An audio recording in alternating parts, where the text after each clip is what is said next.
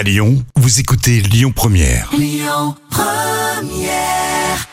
3 minutes pour mon auto avec l'Automobile Club Association. Bonjour à toutes, bonjour à tous et merci d'être avec nous euh, chaque semaine sur Lyon Première avec votre rendez-vous hebdomadaire 3 minutes pour mon auto, mais pas que. On parle également mobilité avec Yves Cara, le porte-parole de l'Automobile Club Association. Bonjour Yves. Bonjour, merci de cette précision sur la mobilité. Ah. C'est important. Voilà. Alors nous allons parler cette semaine euh, de quelques infos importantes. La première, c'est le rappel de la loi montagne. De mémoire, elle est, elle est rentrée en application l'année dernière au L'année mois dernière. D'octobre ou Oui, novembre, c'est Tout ça à fait, oui, tout à fait. Donc on va bientôt y arriver, mine de rien. Donc c'est un petit rappel. Trois minutes pour votre auto, trois infos importantes. Bon, eh ben on vous écoute. On commence avec la, un rappel de la loi montagne, parce que le temps de trouver peut-être les chaînes ou de changer ses pneus, faut s'y prendre maintenant. Donc on, on anticipe un petit peu tout ça. Effectivement, euh, depuis euh, l'année dernière, 1er novembre 2021, il y a la loi montagne qui vous oblige à avoir des équipements pour vos pneus. Ce sera obligatoire dans certaines régions montagneuses. Donc pour trouver les régions, si elles vous concernent, si c'est montagneux, vous tapez sur euh, un site internet et vous trouverez. Mais la Donc, région Auvergne-Rhône-Alpes est quand même pas mal concernée. fortement concerné, évidemment. Donc l'année dernière, il y avait une tolérance. Absolument. Il y en aura plus cette année.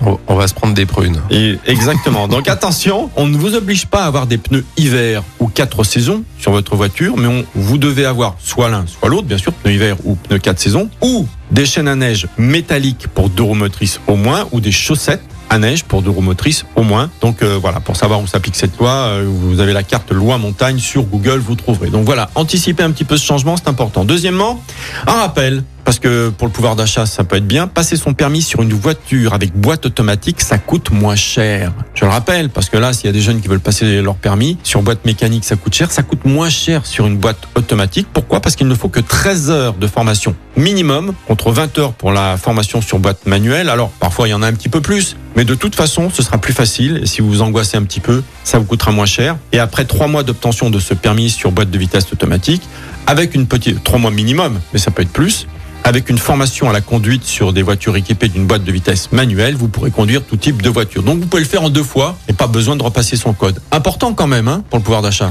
Oui, surtout qu'il y a de plus en plus de voitures à boîte euh, automatique. Complètement. Voilà. Et après, on peut passer euh, à euh, l'autorisation de conduire une boîte euh, mécanique. Mais voilà, c'est important de le préciser. Puis un petit coup de gueule, Christian. Ouais. Alors on va parler euh, sport mécanique. On n'en parle pas toujours, mais il n'y aura pas de Grand Prix de France de Formule 1 en 2023. C'est ce que j'ai appris. C'était le dernier au Castellet euh, cet Ouais. été et euh, ça m'a fondu le cœur. En tout cas, pour euh, pour cette année, ça pourra peut-être revenir, hein, si jamais. Mais voilà. Et, et Monaco est menacé. Spa-Francorchamps est menacé. Imola, le temple de la vitesse, est menacé. Il faut pas oublier son histoire et renier ses racines. Et c'est ce qu'est un petit peu en train de faire la Formule 1 avec euh, le, le, le fonds d'investissement Liberty Media qui détient donc euh, la, la Formule 1 maintenant. Donc ils veulent se tourner vers l'Amérique, vers d'autres pays. C'est une histoire de gros sous? C'est une histoire de gros sous parce que ils ont plus d'argent ailleurs. Voilà. Ouais, Donc faut pas renier son histoire.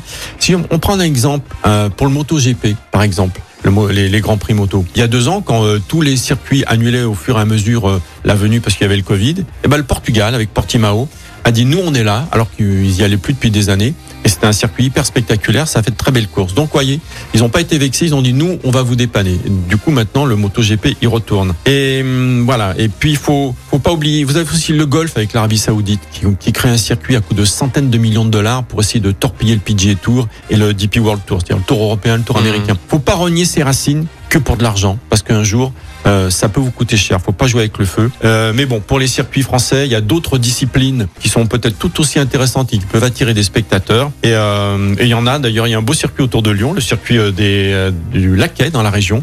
Et je rappelle que moi j'ai fait mes premiers tours de roue de karting à Saint-Laurent de Mur euh, sur le circuit de Biancal à l'époque. Voilà. Voilà, bah écoutez, c'était le coup de gueule de Yves Cara concernant euh, la Formule 1. Et puis on espère quand même que ce Grand Prix sera préservé. Mais effectivement, c'est mal barré pour Ouais, le moment. pour hein. 2023, c'est non. Allez, on se retrouve la semaine prochaine, Yves. Bonne semaine à Salut. tous. C'était 3 minutes pour mon auto avec l'Automobile Club Association. Plus d'un million et demi d'adhérents. Retrouvez toutes nos actualités sur automobile-club.org. Écoutez votre radio Lyon Première en direct sur l'application Lyon Première, lyonpremière.fr et bien sûr à Lyon sur 90.2 FM et en DAB+.